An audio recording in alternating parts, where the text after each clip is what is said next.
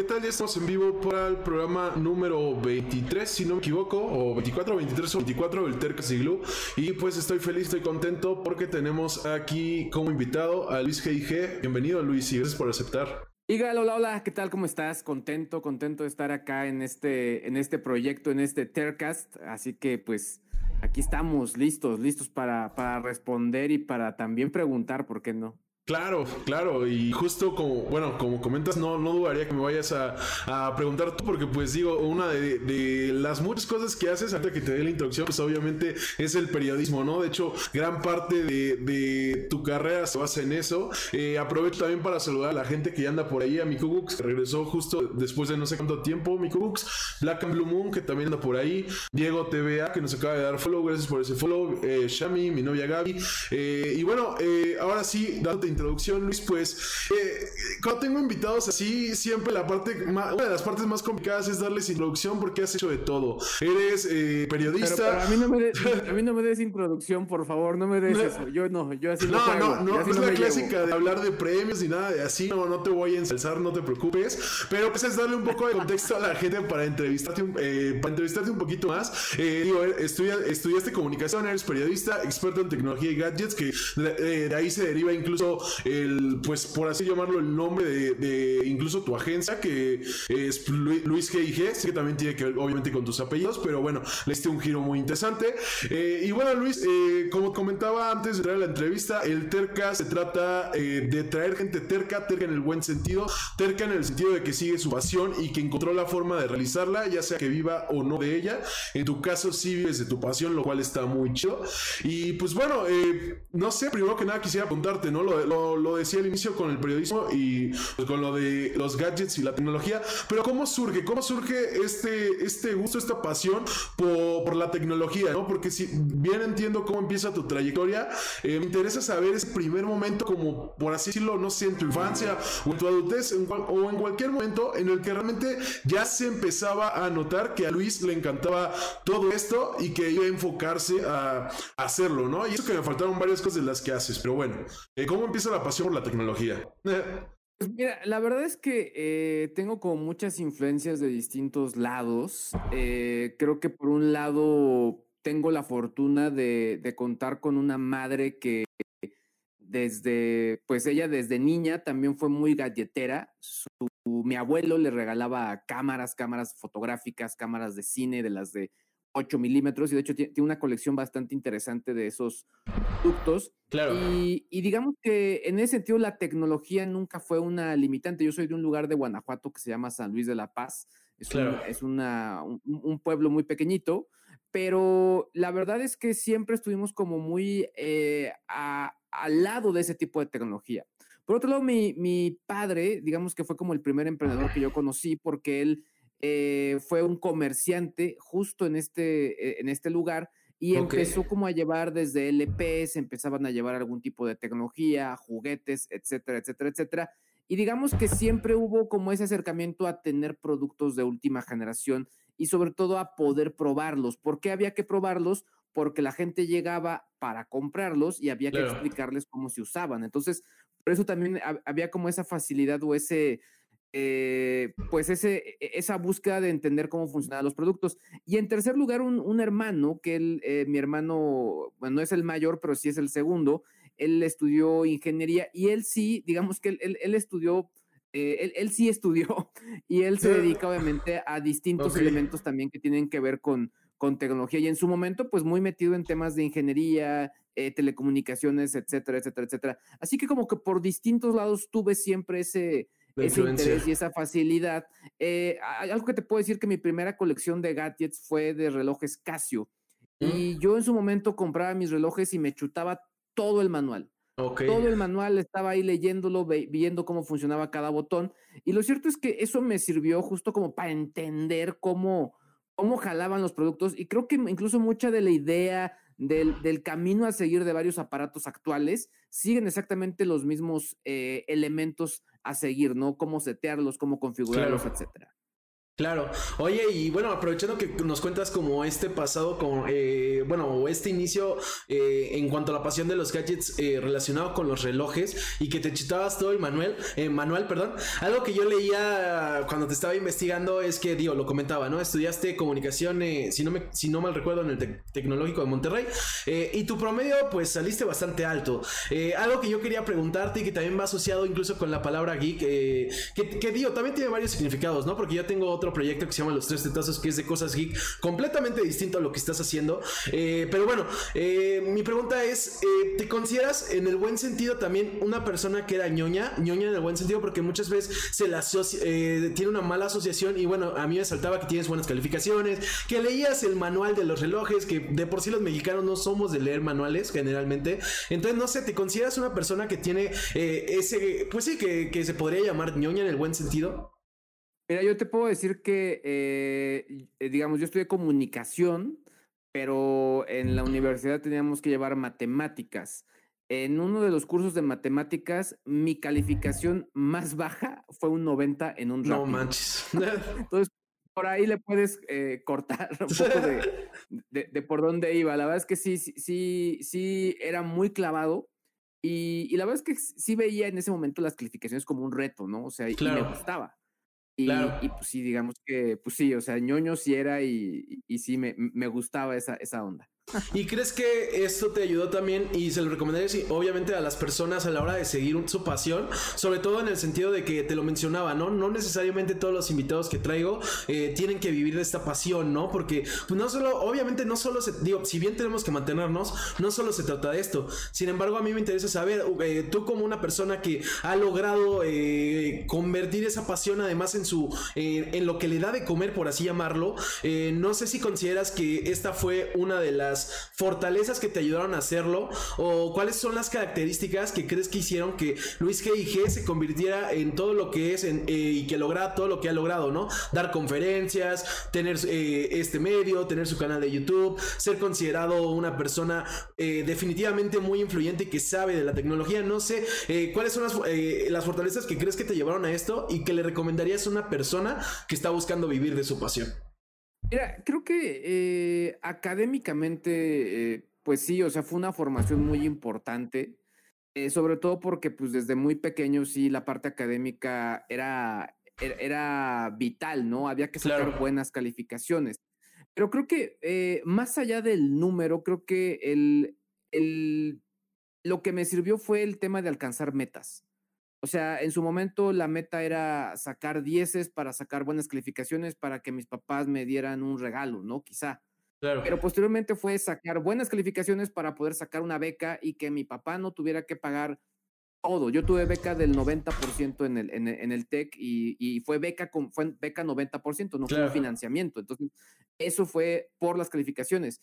Y posteriormente, pues bueno, ya eh, ese tipo de situaciones se llevó un poco al, al, tema de, bueno, yo puedo trabajar donde, pues donde quiero trabajar. En su momento me decían, oye, es que el cielo de las editoriales es Grupo Expansión, yo trabajé en Grupo Expansión, oye, pues es que hay que trabajar o hay que hacer este tipo de cosas y quizá el mejor medio es CNN, yo estuve en CNN, entonces creo que el tema es esforzarse, el tema es entender qué es lo que tienes que hacer para lograr tus metas y creo que en ese sentido fue, fue eh, la parte que me sirvió, ¿no? El, entender. Obviamente la parte académica también me, sirvió, o sea, eh, quizá hubo algunas carencias que yo tuve y que, y que me hubiera gustado haber reforzado en la parte académica, pero creo que indudablemente, eh, pues mucho lo que yo hago pues tiene que ver porque eh, eh, en general el producir contenido, el crear contenido, es algo que yo hago desde que era niño. O sea, yo hacía mis, como varios que pues nos dedicamos a esto, y creo que todos tenemos historias muy similares. Yo hacía mis radionovelas en su momento y mezclaba y, hacía muchas cosas. Y, todo eso como el tema de utilizar aparatos como para crear cosas o crear eh, arte o etcétera, siempre, siempre estuvo ahí, ¿no? O sea, estuve en una banda, eh, tocamos, eh, siempre hubo como ese tipo de, situaciones. De hecho, pues sí, o sea, la gente pues me ve y, hablan de, hablo de televisores, de, de teléfono, etcétera, pero creo que mi hobby es como comprar eh, pues no sé, que si el lente, que si el gadget para hacer que el tripé haga esto, que si el estabilizador, eso es como realmente lo que me encanta comprar y, soy como muy fan de eso. Y, también es un hobby caro. En su momento, pues por ejemplo, fue la, mi batería, ¿no? Mi batería, pues era comprar un plato, comprar una tril, eran cosas caras, ¿no? Que, que se iban juntando. Pero bueno, eh, creo que e, eso fue como la parte importante, ¿no? O sea, cumplir metas, cumplir objetivos y, y entender que puedes hacer las cosas, ¿no? Claro. No, y es, es importante esta parte de las metas, ¿no? Porque, y lo he hablado con varios invitados, incluso lo hablábamos un poquito ayer con Tony François, ¿no? Eh, creo que también mantener metas es mantener eh, los pies en el suelo, mientras escuchamos una linda patrulla de Tlanepantla, pero eh, es tener los pies en el suelo, ¿no? También porque sabes en dónde estás y eso te facilita saber a dónde quieres llegar, ¿no? Y qué pasos tienes que seguir para alcanzar esta, pues, valga la redundancia, estas metas. algo que también te quería preguntar y digo, ya nos contabas un poco cómo funcionaba, cómo fue funcionando este proceso de, superación, por así llamarlo, que tenías tú.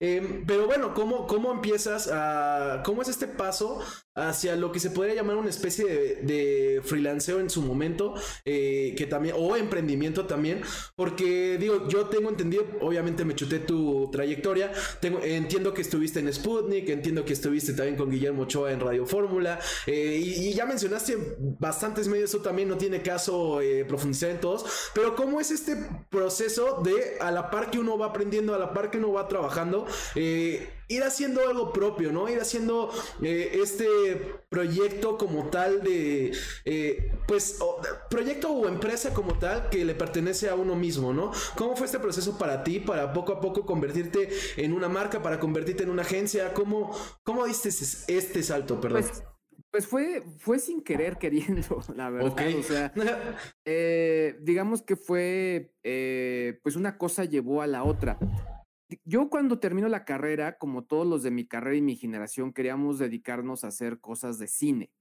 O sea, de hecho, como que estuve muy influenciado con esa parte. Y, te digo, o sea, mi meta era hacerlo y, fincarme objetivos. Entonces, en ese momento yo me gradúo de la carrera, estoy seis meses como viendo qué voy a hacer, hasta que se me da la, oportunidad y, y, consigo un trabajo de asistente de dirección en Argos Televisión. Y es de, wow, ya, o sea, estás en Argos, vas a hacer, pues, eh, trabajar en ese momento, pues, en una producción que era una telenovela, ¿no? Claro. Pues, pues, bueno, pero por algo se empieza, porque ahí hay muy buenos fotógrafos y directores, bla, bla, bla, bla. Acabé jalando cable, eh, moviendo extras, eh, y realmente no es que desprecie ese trabajo, de hecho, o sea, te puedo decir que sé cómo se, se enrolla un cable porque lo aprendí ahí. Y, entiendo cuáles son los movimientos y cómo se hace. Y estuve ahí, por ejemplo, en, en situaciones donde hubo montajes de, de, choques de coches y volcaduras y explosiones y hubo un motín en una cárcel. Era, era padrísimo, padrísimo. Pero me encantó tanto que me di cuenta que no era lo que yo quería. Sí, eh, y, y, fue como mi primer golpe profesional. Porque al final también, o sea, o sea, tú lo dijiste, me gradué con el mejor promedio de mi generación. O sea, de todos los 300 que se graduaron en, en, en, mi campus, yo me gradué con el mejor promedio. Claro. Y me fui a trabajar ahí y pues en ese momento mi sueldo era de 3.500 más menos impuestos.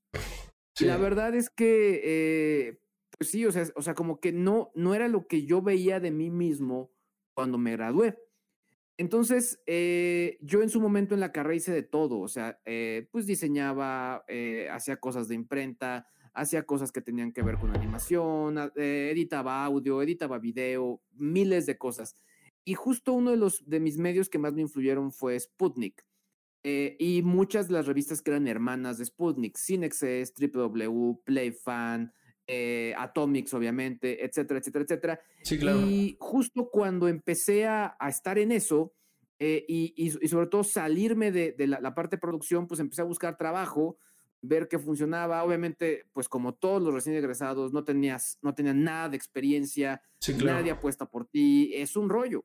Y, y justo ahí, pues me, me, dan el pitazo que había salido en una bolsa de trabajo, que no era la, la, de, la de, mi escuela, eh, una planta o una, una, una opción para trabajar en Sputnik. Ahí es donde empiezo como a, a, tener como una, una, perspectiva ya como de lo que me dedico actualmente. Ahí recuerdo que Jorge Alor, que es el dueño, o bueno, era, el dueño en ese momento de, de, Sputnik, sigue siendo el dueño de la marca, pero, pero obviamente del medio en ese momento, eh, pues ya me, me ah, pues digamos que fue la primera persona que apostó por mí sin conocerme. Ha habido varias personas que han apostado por mí sin conocerme y él fue la primera persona. Y, pero un poco eh, voy a esta, a esta idea porque creo que en su momento lo que yo pensaba de mí es que decía, nadie me conoce, no conozco a nadie, vengo de Querétaro en este momento, eh, no tengo ningún contacto, eh, aquí las calificaciones no importan, tengo que demostrar. Tengo que demostrar que puedo hacerlo. Y creo que esa idea de demostrar que puedo hacerlo es la que siempre me ha llevado a hacer las cosas. Y de Sputnik fue expansión y de expansión o sea, eh, pues estuve mucho tiempo freelanceando y yo freelanceaba, o sea, escribía gadgets para más de 20 revistas al mismo tiempo. Eh, y, obviamente fue como me fui metiendo en la parte de los gadgets. Y, la verdad es que ese ha sido mi, ADN desde siempre, hablar de gadgets. O sea, no hablar de, de, fierros, no hablar de programación, no hablar de CRMs, no hablar de B2B, hablar de gadgets. Consumo siempre ha sido como lo que me ha movido. Y, justo fue, fue eso como lo, eh, este rollo, demostrar que podía hacer las cosas. Y obviamente, pues eso tenía que ver, por ejemplo, entender que pues a un editor lo ibas a ayudar mucho si le entregabas tu texto eh, dos días antes de, tu fecha de, cierre, porque eso obviamente iba a ayudar a que pudiera cerrar antes. O sea, como mucho ese tipo de actividades eh, fueron las que fueron ayudándome y, y, dejando un buen nombre con mis contactos. Y la verdad, lo que te puedo decir es que una cosa llevó a, la otra. Eh, hubo tanto, hubo un momento en el que yo tenía tanta chamba de, revistas gadgets que empecé como a subcontratar gente que eh, en su momento eran mis estudiantes. Ok. Y, y, digamos que eso fue lo que hizo crecer y en su momento detonó lo que en su momento fue Agencia Luis G&G. Lo cierto es que yo, yo me he subido al ladrillo, me he bajado el ladrillo, después la rebanada de jamón, me he vuelto a bajar la rebanada de jamón o me han vuelto a bajar la rebanada de jamón. Y actualmente estoy eh, pues solo, eh, tengo eh, algunos colaboradores, ya muy, muy poquitos, muy puntuales, pero lo que te puedo decir es que al final, en este momento de mi vida, pues regresé mucho a como a mis orígenes, ¿no? A trabajar mucho, hacer cosas que me gusten, colaborar en medios eh, y bueno, ahora pues con este cambio en las redes sociales, pues tener y seguir eh, manteniendo y cultivando mis, mis canales. Ahorita que hablas, por ejemplo, del cambio de las redes sociales, eh, ¿cómo le haces para mantenerte actualizado hasta la fecha? sobre todo siendo, pues, al ser considerado una persona que mucha gente consulta para, pues, aprender de tal justo gadget o aprender de tal tendencia digital incluso de tal red social. Eh, ¿Cómo le haces para estar con... Eh, ¿Cómo le hiciste primero en un inicio para eh, irte volviendo, por así llamarlo, más experto en este tipo de cosas? Y más, si bien algo es... Si bien una cosa es que te guste, otra muy distinta es dominar el tema, ¿no? Porque a mí me puede encantar el fútbol y según yo sé un chingo, ¿no? Pero a la mera hora, una persona que consume más fútbol que yo, pues la verdad es que me va a decir, chavo, no sabes, ¿no? Eres un villamelón. Entonces, eh, ¿cómo le hiciste uno para volverte un experto? Y dos, y más importante, e incluso creo más complicado, eh, ¿cómo le hiciste o cómo le haces para seguir estando actualizado? Sobre todo, eh, y voy a sonar muy chaborruco, pero sobre todo ahorita que todo va rapidísimo, ¿no? Que todo va evolucionando, que todo va cambiando, especialmente en las redes sociales. ¿Cómo le has hecho? Pues mira, lo que te puedo decir es que el aprendizaje fue constante. O sea, en su momento yo no sabía de audio high-end y aprendí de audio high-end. Yo no sabía eh, que, cómo funcionaba una consola o, por qué era importante un eh, shooter, etcétera. Lo fui aprendiendo. Y el aprendizaje es constante. Creo que en mi profesión eh, hay, hay dos puntos importantes. La primera es no perder la capacidad de asombro y la, y la segunda es seguir aprendiendo. algo que, no sé, puede llegar a, a, conmigo alguien y decirme, oye Luis, fíjate que no sé cómo quitarle tal efecto a mi cámara fotográfica. Si me lo dices en este momento y tú me preguntas, oye Luis, ¿sabes hacerlo? Te voy a decir, no, no sé hacerlo. Pero lo que sí te puedo decir es que tengo una capacidad, no sé si es natural, no sé si es eh, aprendida, pero tengo una capacidad muy, pues muy presta para aprender. Aprendo muy rápido y tengo muy buena memoria a corto plazo y eso me ayuda muchísimo. Sobre todo, número uno, cuando estoy en cámara, pues poder pues chutarme una serie de especificaciones y empezarlas como a comentar. Y por otro lado, pues bueno, esta aprendizaje constante me ayuda a que si me dicen, oye Luis, ¿cómo hago para configurar esto? Pues poder explicar de manera rápida cómo se realiza un proceso u otro. Creo que el tercer punto y lo que a mí me ayudó mucho es que cuando estuve en radio, sí me dijeron mucho este tema de, a ver, tienes que explicarle a la gente y si aquí tienes que explicar 10 veces, 100 veces, 1000 veces que es Bluetooth, lo tienes que hacer. Claro. Entonces creo que es también, de pronto también creo que eso me ha jugado en contra en el sentido que, pues hay gente más experta que me dice, güey, ¿cómo, ¿cómo te dices experto tú si me sigues diciendo que es Bluetooth? Pero pues también me queda claro que sigue habiendo gente con las dudas, ¿no? Entonces, eh, no es que pues siga hablando de manera básica, pero lo, lo, que sí es un hecho es que sí ha sido mucho este tema de, eh, creo que el, el, desconocimiento no es una barrera. Siempre vas a poder eh, aprender algo y sobre todo, pues bueno, poderlo explicar. Alguna vez me dijeron, me dijo alguien, la mejor manera de aprender algo es enseñarlo pues creo que es lo que yo hago todo el tiempo, tratar de enseñar sobre todo cuando tiene que ver con tutoriales, cuando tiene que ver con mostrar cómo funciona tal o cual producto. Claro.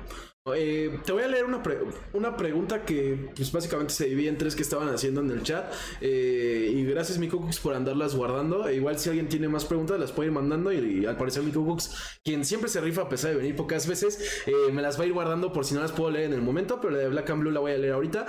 pregunta primero, te digo, son tres preguntas básicamente. Primera pregunta, ¿a qué edad habías empezado tu carrera? ¿A qué edad consideras que empezaste tu carrera? Yo creo que, o sea, ya, ya en esto formalmente, yo creo que yo empecé, yo tendría 24 años. Okay. obviamente hice más cosas antes, pero estaba mucho más metido en el tema de, de, cine y, y, me fui pues clavando mucho más como a otro tipo de, de, cosas, pero ya en esto, en esto ya metido y todo esto yo creo que pues tendría seguramente unos 20, 24 años seguramente, ya cuando, cuando empecé.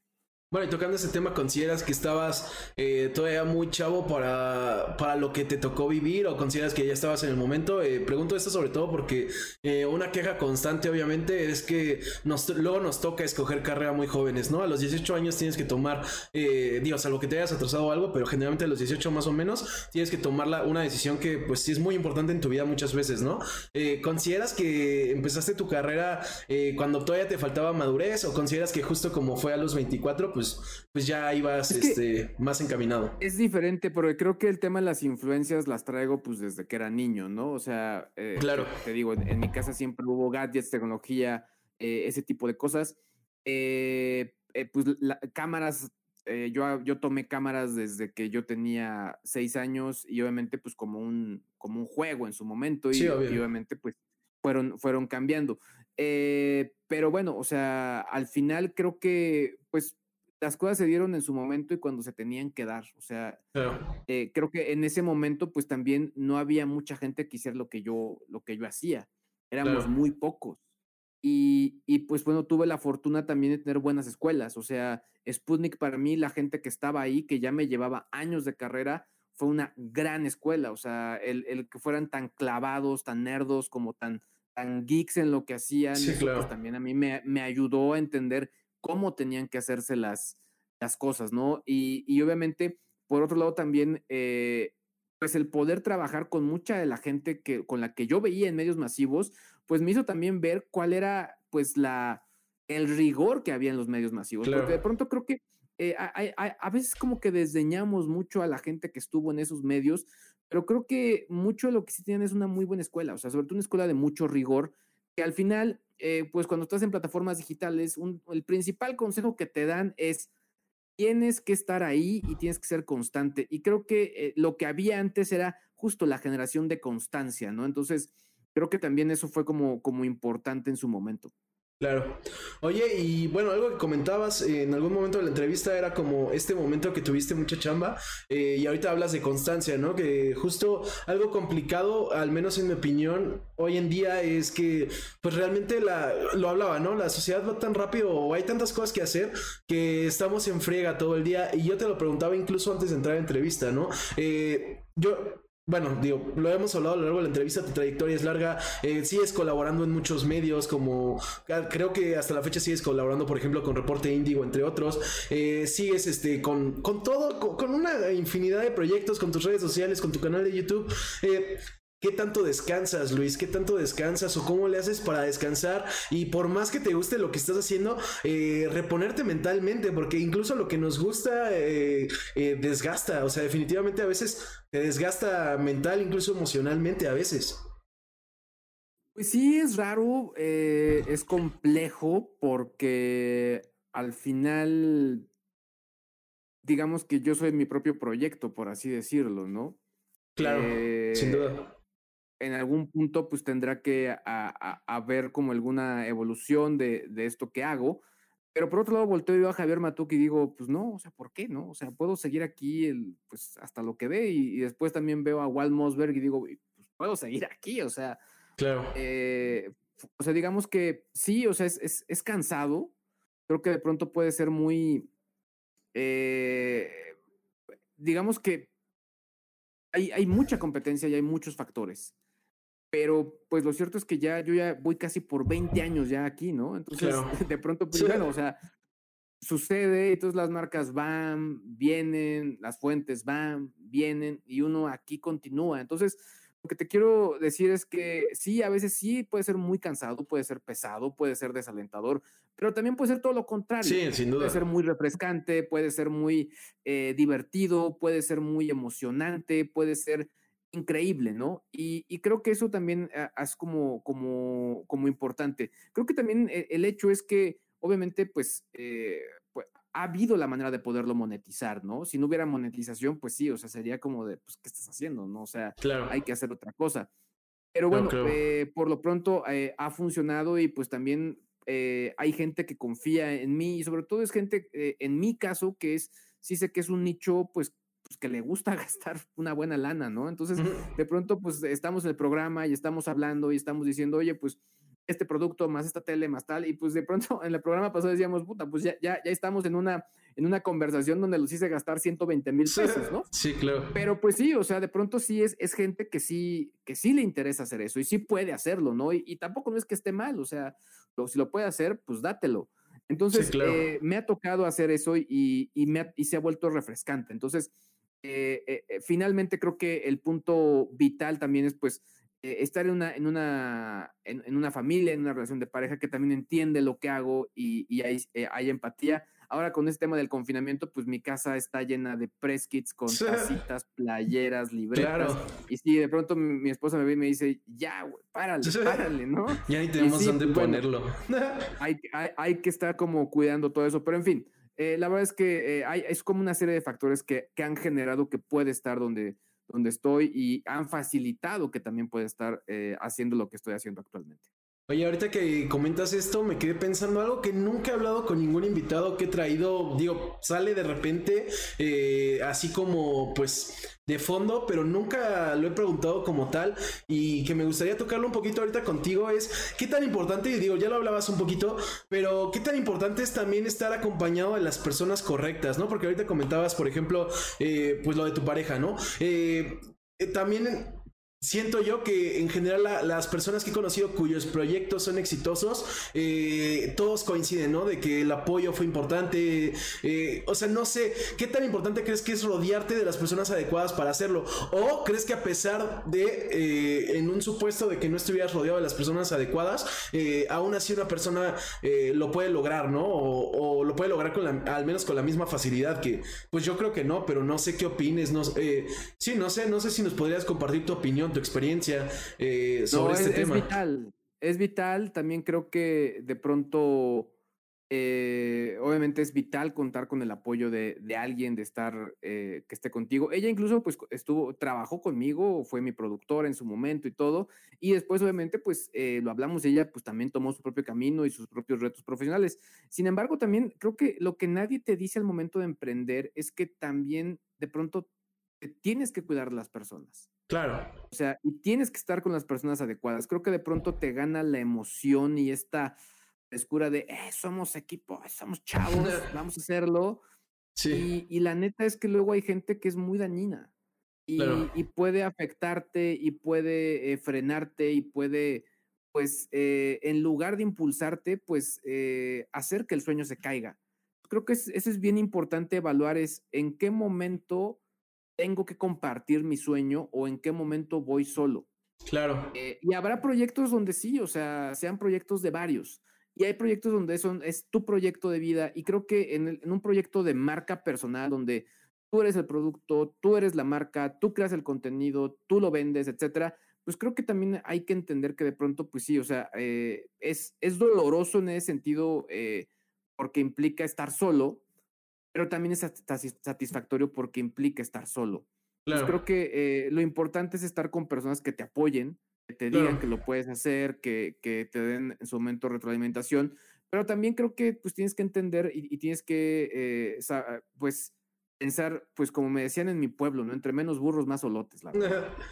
Ok, claro. Es una buena frase. Eh, aprovecho rápido para hacer una pausa y decirles, como dice mi Cooks en el chat, porque sí he visto varias de sus preguntas. Si es que ahorita no salen, el, final de la entrevista obviamente lo voy a enfocar solo a estas, eh, a estas preguntas. Entonces no se preocupen, ustedes síganlas haciendo.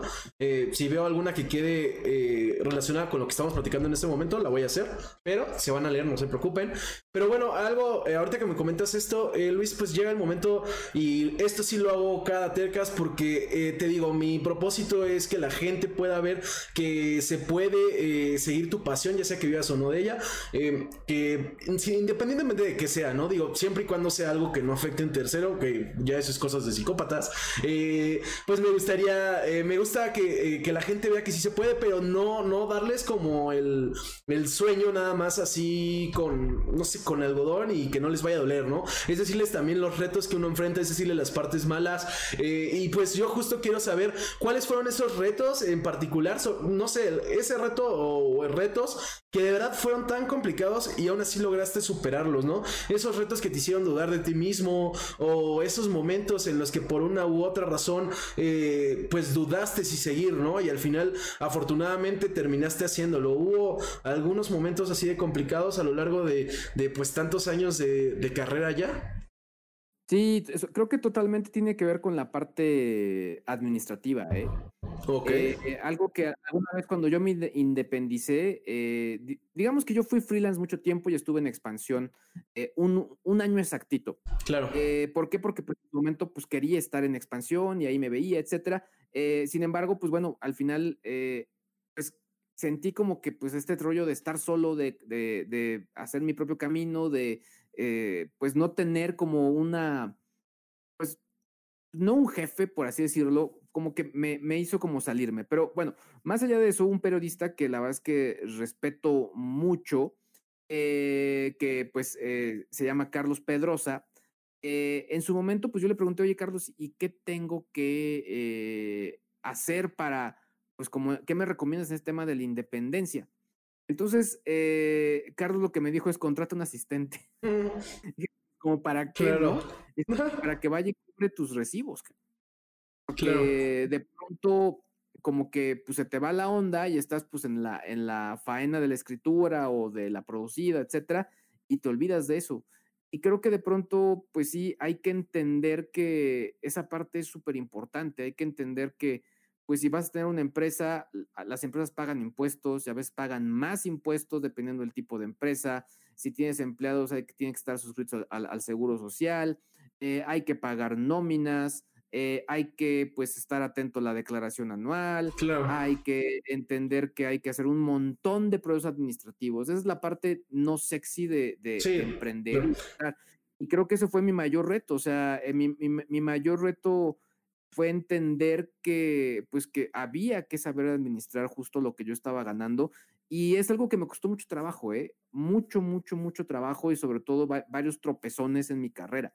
Claro. Y, y, que yo te puedo compartir que, que creo que es lo, lo, primero que hay que hacer, ¿no? O sea, y hay que entender, o sea, eh, cuentas claras, amistades largas. Eh, y, y es bien, bien importante saber manejar bien, bien esa área, ¿no? Claro. De hecho, ahorita que comentas que justo es como la parte no sexy de emprender, yo creo que incluso es la parte no sexy de ser adulto, ¿no? Porque eh, yo creo que el momento en el que aceptas que, o que te das cuenta que ya eres un adulto, que ya envejeciste, es cuando eres el clásico, eh, ni siquiera señor, chavo, que comparte los memes de que te debieron haber dado clases de cómo pagar impuestos o cómo funciona todo, toda esta dinámica que nunca nos enseña, ¿no? Yo creo que ya desde ahí uno ya sabe que ya es adulto y, y que está viviendo esta parte no sexy de ser hacerlo. Y es que el tema de los impuestos, perdón, pero pues es que es, pues es bien simple. Es, o sea, o sea, si no pagas impuestos, le estás, estás robando. Claro. Es así de simple. O sea, y, y, también tienes que entender que si tú estás cobrando 10 pesos, esos 10 pesos eh, le vas a sumar el IVA, pero de esos 10 pesos, el 30% podría ser del SAT. Claro. Pues ya de cajón, de esos 10 pesos, no son tuyos los 10 pesos, son 7 pesos tuyos. Entonces hay que entenderlo desde el principio. Entonces el juego es bien sencillo, o sea, no tiene ninguna gracia. Claro. Si lo entiendes desde el principio, pues no tiene por qué volverse como un tema, como dices, molesto.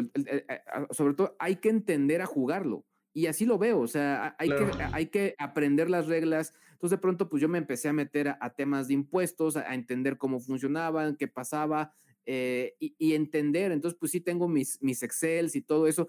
Y sí, tal cual, como dices, es, es, la, es la parte complicada. Sí, claro. Pero si aprendes el juego, si aprendes a surfear esa ola, pues la verdad es que estás del otro lado. Claro, sin duda. Y, y sí, es parte fundamental, ¿no? Eh, de, ya sea de emprender o incluso de, si no quieres emprender, pues de trabajar, ¿no?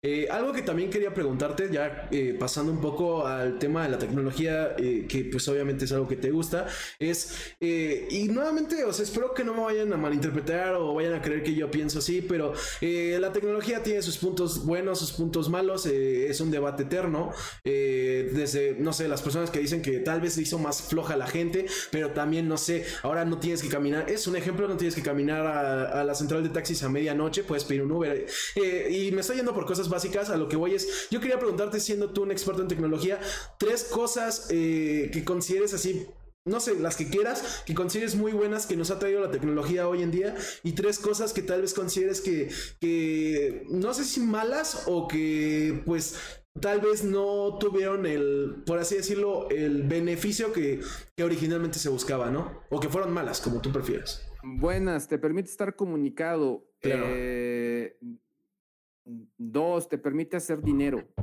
Claro. Tres, eh, te permite estar, eh, pues tiene que ver con estar comunicado, pero creo que te permite estar actualizado también y estar en, en constante aprendizaje. Creo que eso son como las tres cosas buenas.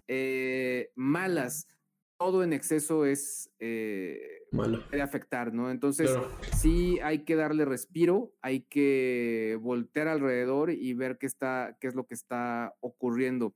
Eh, otro punto importante, cosa malo, hay que ser, pues no, es que sea malo, pero hay que ser responsable con la tecnología. O sea, al final, eh, pues hay que verificar que todo esté bien, no meterte en páginas donde te puedas afectar. Si te trata de usarlo con pues, las debidas medidas de, de, seguridad, etcétera. Entonces hay que ser responsables con dónde te estás metiendo. Y finalmente, pues bueno, también tratar de entender que, eh, sobre todo en Internet, no todo es gratis y nada es lo que parece. Y hay que tener mucho cuidado, sobre todo porque te puedes llevar un buen susto. Claro. Eh, algo que, bueno, y paréntesis, mi eh, habían hecho creo que alguna pregunta de la pandemia, si la tienes por ahí guardada, mándamela por favor. Eh, pero en lo que la mandan, justo algo que quería preguntarte es, ahorita obviamente con la pandemia ha avanzado, eh, no ha avanzado necesariamente, ha cambiado mucho la forma en la que nos desarrollamos e interactuamos en, tanto entre nosotros como con la tecnología, evidentemente porque mucha gente terminó pues encerrada en sus casas, a menos que tengas, bueno, supuestamente a menos que tengas que ir a trabajar porque no te queda de otra. Eh, yo lo que quiero preguntarte es, obviamente no eres un adivino, obviamente no lo sabes a ciencia cierta, pero ¿qué crees que va a pasar con todos estos cambios que hemos tenido? Como por ejemplo, eh, que tenemos todavía más conferencias digitales, eh, el avance de, incluso de aplicaciones como tú y yo ahorita estamos en videollamada en Discord y esta avanzó mucho también con los videojuegos, con Among Us, cambiaron muchas cosas, cambiaron muchas dinámicas, Zoom se potenció, Amazon se potenció todavía más. ¿Cómo crees que va a ser cuando acabe la pandemia?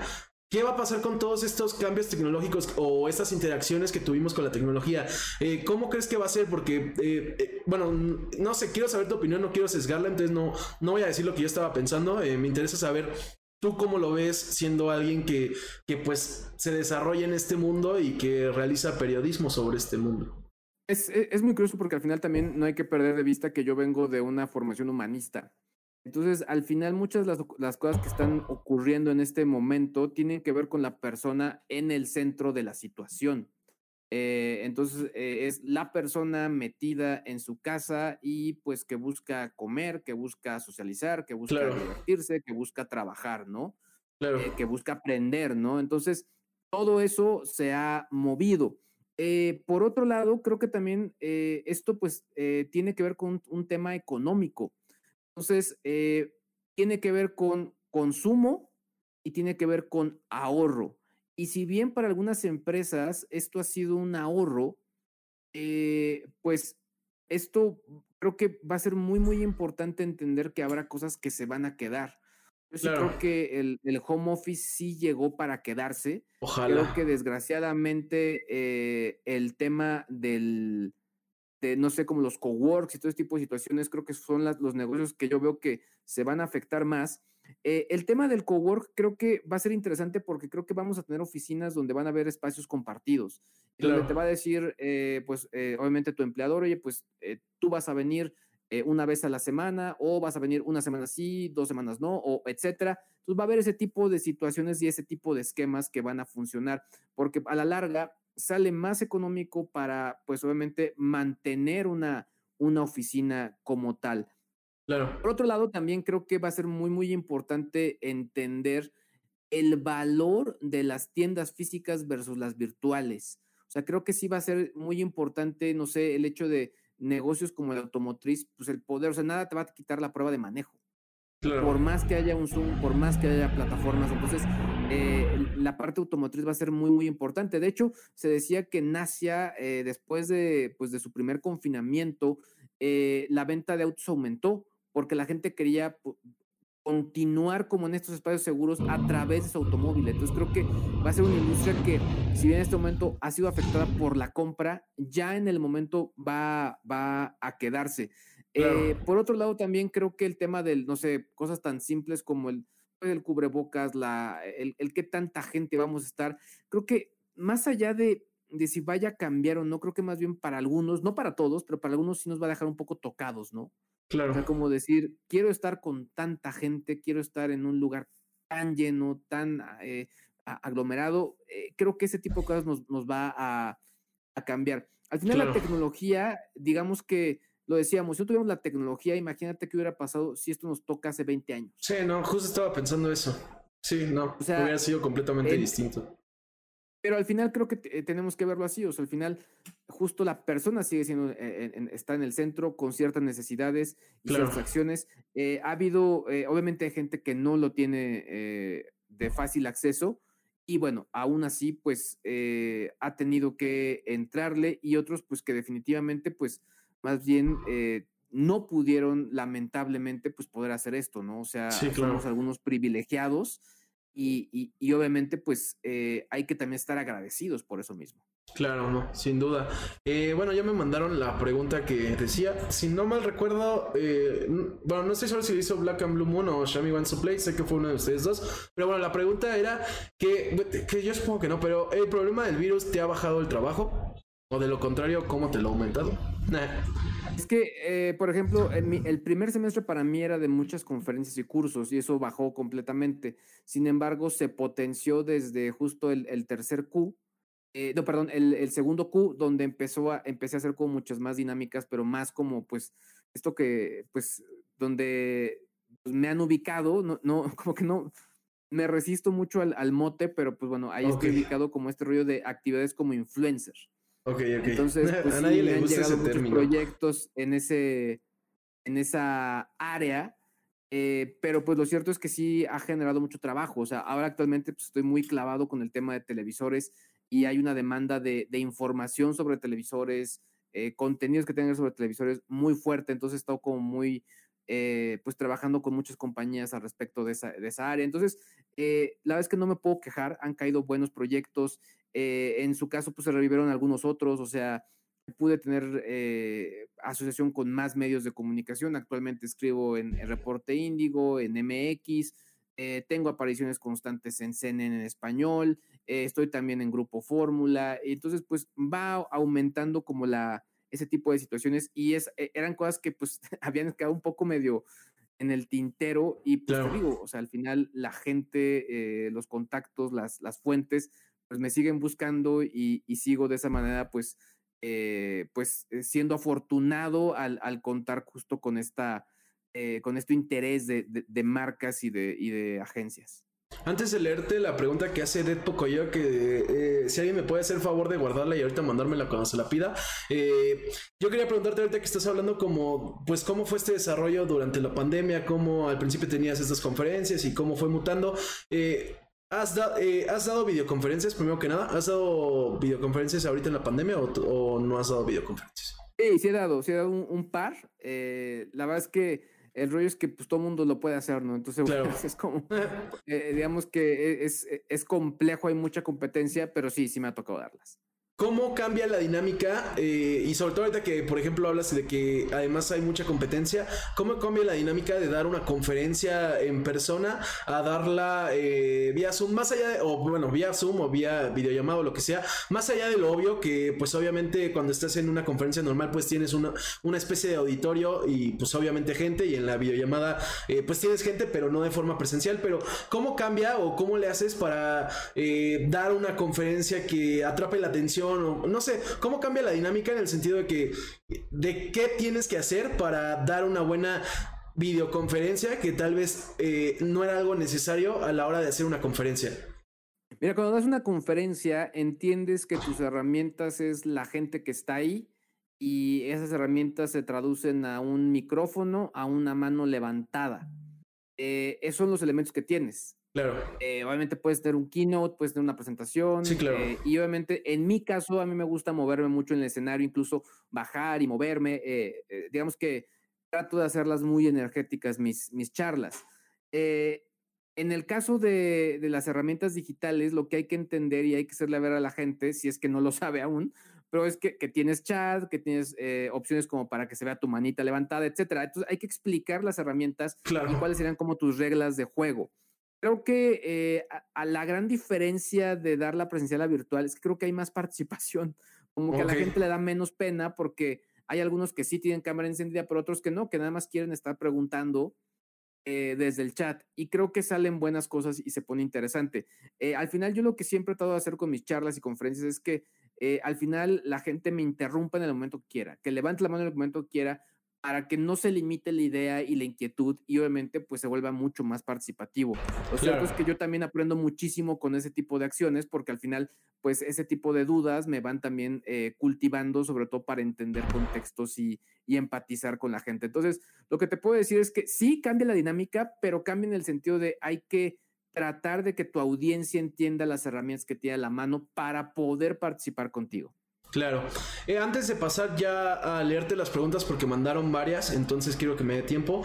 Quiero cerrar eh, al menos lo que son mis preguntas con eh, algo que digo. medio tocamos tantitito antes de entrar en vivo, que es que yo te preguntaba sobre Disney Plus. Acaba de llegar Disney Plus a México, literalmente hoy. bueno, o ayer en la tarde-noche, dependiendo de, del dispositivo o navegador en el que estaban.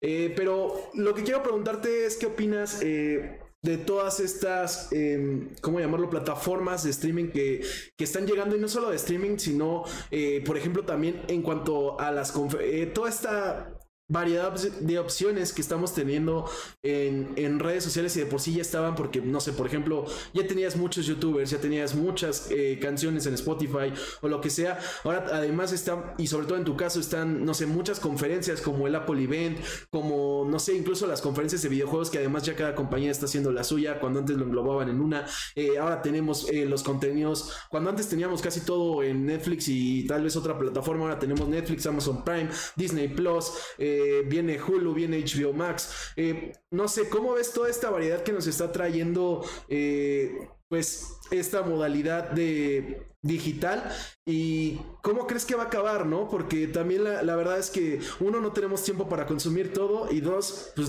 difícilmente tienes dinero para consumir también todo, ¿no? Entonces, ¿cómo, cómo crees que va a ser esta evolución que estamos eh, viviendo en cuanto a este tipo de ofertas? ¿Cómo va a acabar siendo? O sea, todo va a ser lo que ya se ha hablado, todo va a ser más de nicho y van a tener cada vez... Eh, consumidores menores, o sea, en menor cantidad, o tarde o temprano alguien tiene que llegar a englobarnos todo, ¿no? Porque eh, yo me acuerdo que muchas veces he hablado con mis amigos que, por ejemplo, con el streaming, pues, eh, yo siento que va a pasar lo que pasaba con los canales, ¿no? Eh, televisión, que llegó Sky y nos englobó todo. Yo siento que esa es la solución porque va a llegar un punto que, pues, vamos a tener un chorro de, de plataformas. O no sé, quiero saber tu opinión. Pues mira, creo que el hecho de que haya tanto es que hay demanda, ¿no? Sí, y, creo que también hay que entender que al final, o sea, podemos verlo a la McLuhan donde el medio es el, el mensaje, pero también muchas veces el mensaje es el medio.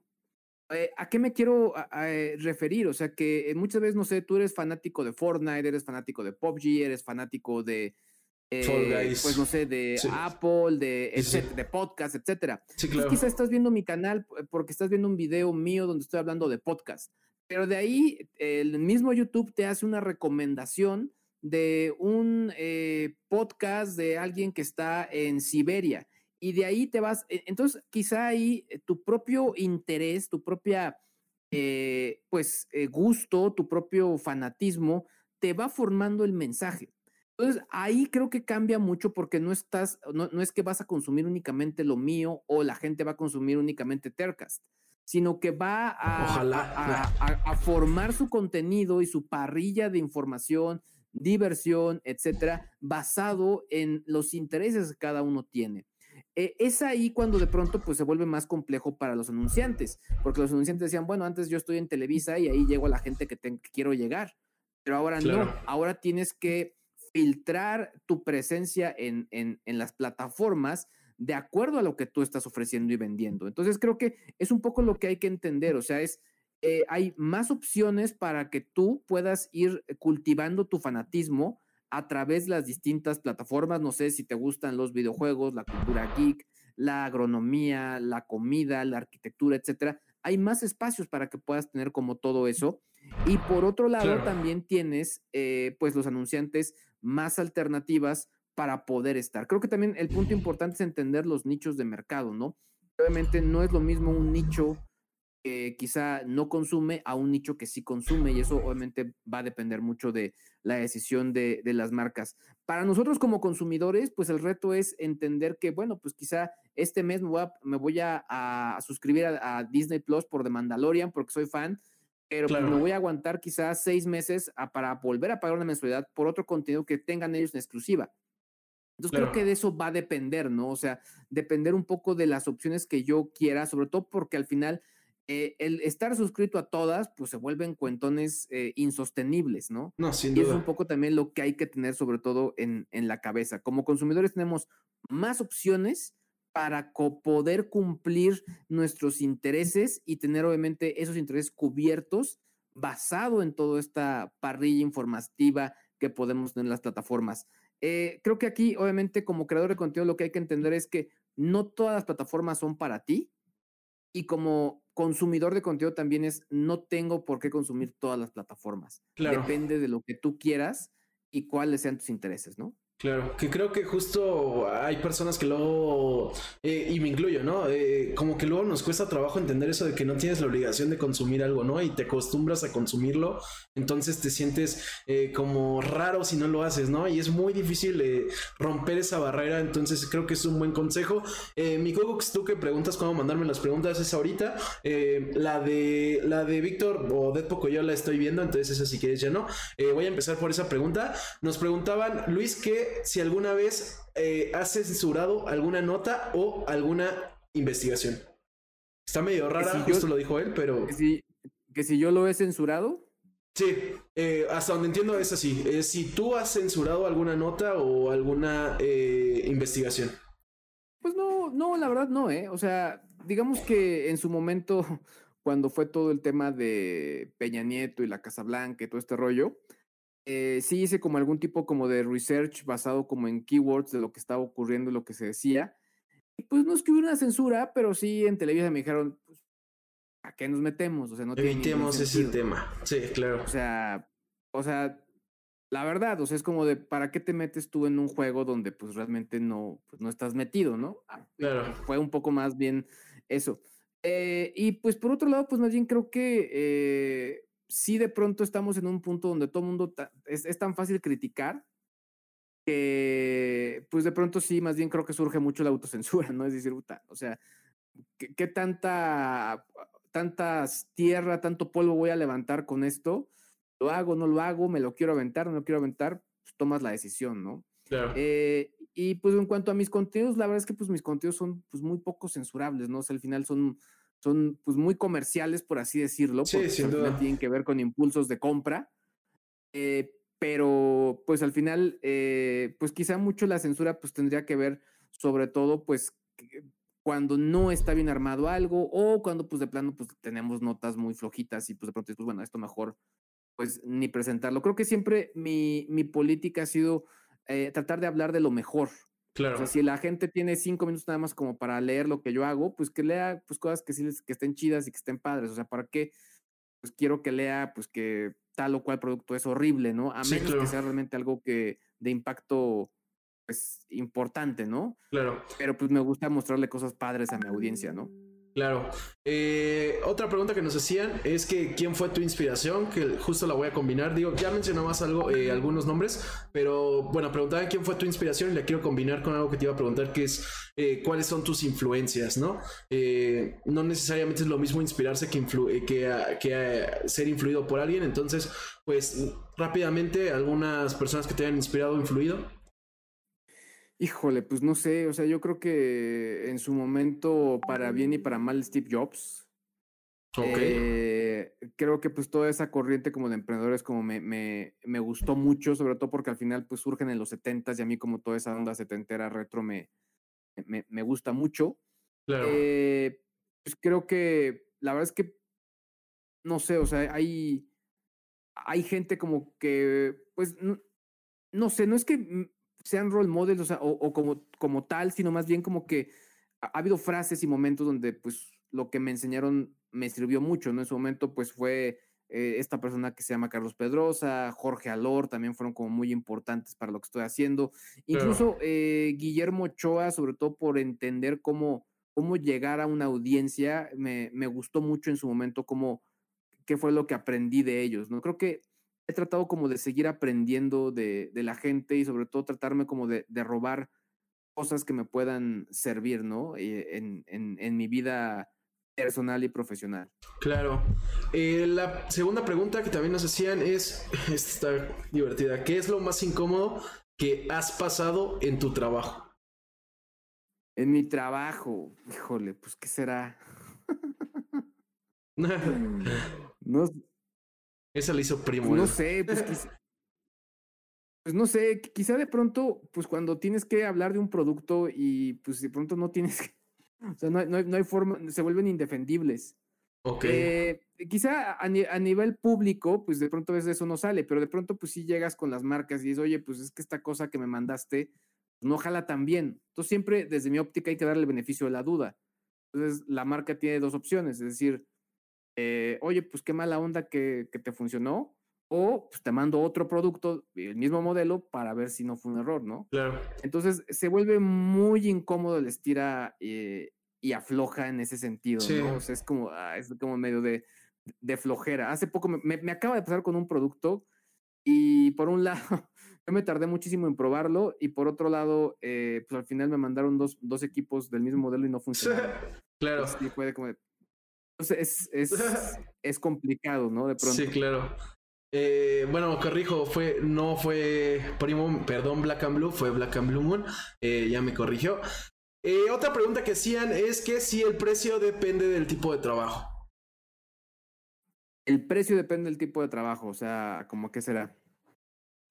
Tal cual preguntaban así, no sé si se refieran a, a- No sé, es que hay dos vertientes, ¿no? Podría ser que se refieran a, a si tu trabajo, o sea, si el precio que cobras algo depende de tu trabajo, o si al precio de algún gadget, eh, pues debería depender del trabajo, no.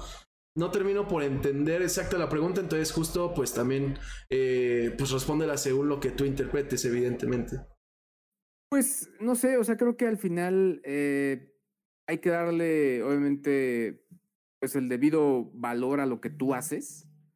Y, y de pronto, pues para los que nos dedicamos a esto, es, es- se vuelve a veces complicado ponerle precio. Hay quien ya lo tiene súper machacado. Hace poco Claro. platicaba con alguien que sí lo tiene así como súper visto. Y es que esto y los cambios y tal, y todo tiene un precio. Y pues sí. Y, y de pronto creo que el, el punto es, o sea, hay que hacer research para ver cómo, estás, cómo está el mercado, para ver si tú eres caro, si no, si no eres caro.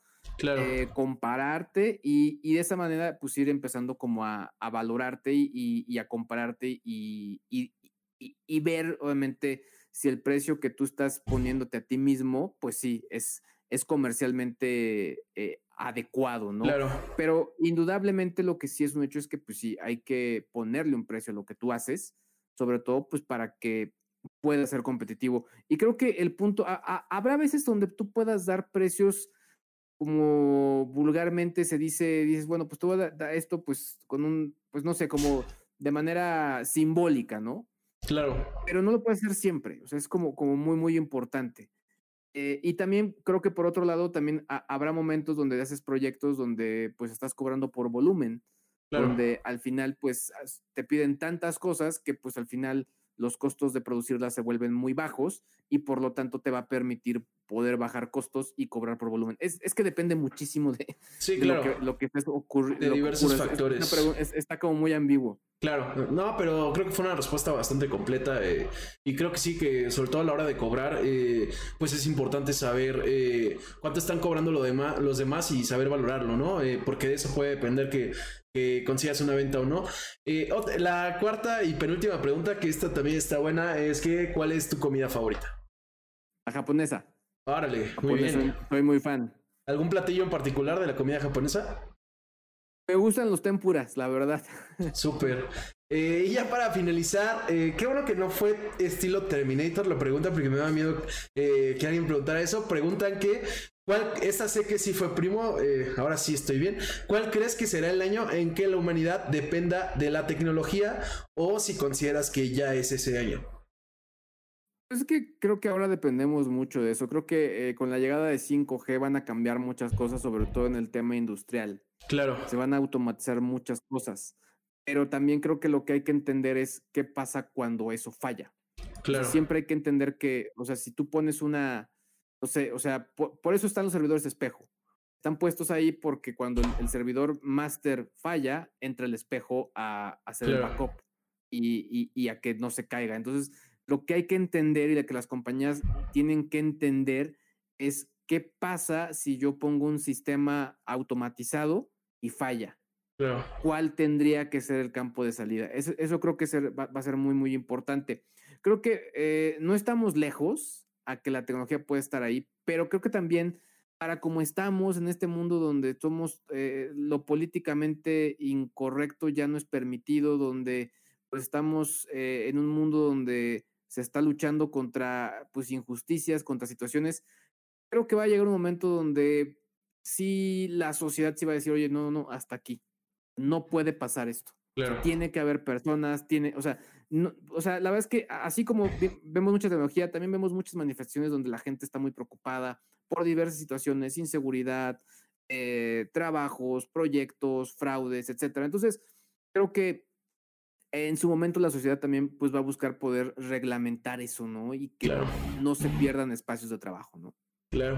Bueno, Luis, eh, eh, desafortunadamente se nos pasó el tiempo. Eh, incluso hay temas que me hubiera gustado tocar. Por ejemplo, ahorita que hablabas de eso, pudimos hablar incluso regularización del Internet, pudimos hablar un poco más, incluso de dilemas éticos de la tecnología y demás. Pero bueno, la, idea es que esta entrevista dure alrededor de una hora, que nos pasamos tantitito. quiero agradecerte primero por, por haberme prestado tu tiempo. Sobre todo, te considero, igual que a muchos de los invitados, afortunadamente, te considero una persona muy ocupada. Entonces agradezco que, que le dediques tiempo a esto. Eh, agradecer también a la gente que estuvo viendo, eh, que hayan estado aquí la horita o el rato que hayan estado, a los que han estado participando en el chat, a mi novia Gaby que estaba hablando, ahorita que hablan de comida japonesa de los kushiages, que nos gustan mucho, a, mi que regresó, pero pues siempre es un gusto tenerte acá, a mi a Primo, a Shami Wants to Play, Black and Blue Moon, todos los que estuvieron en el chat, todos los que mandaron sus preguntas.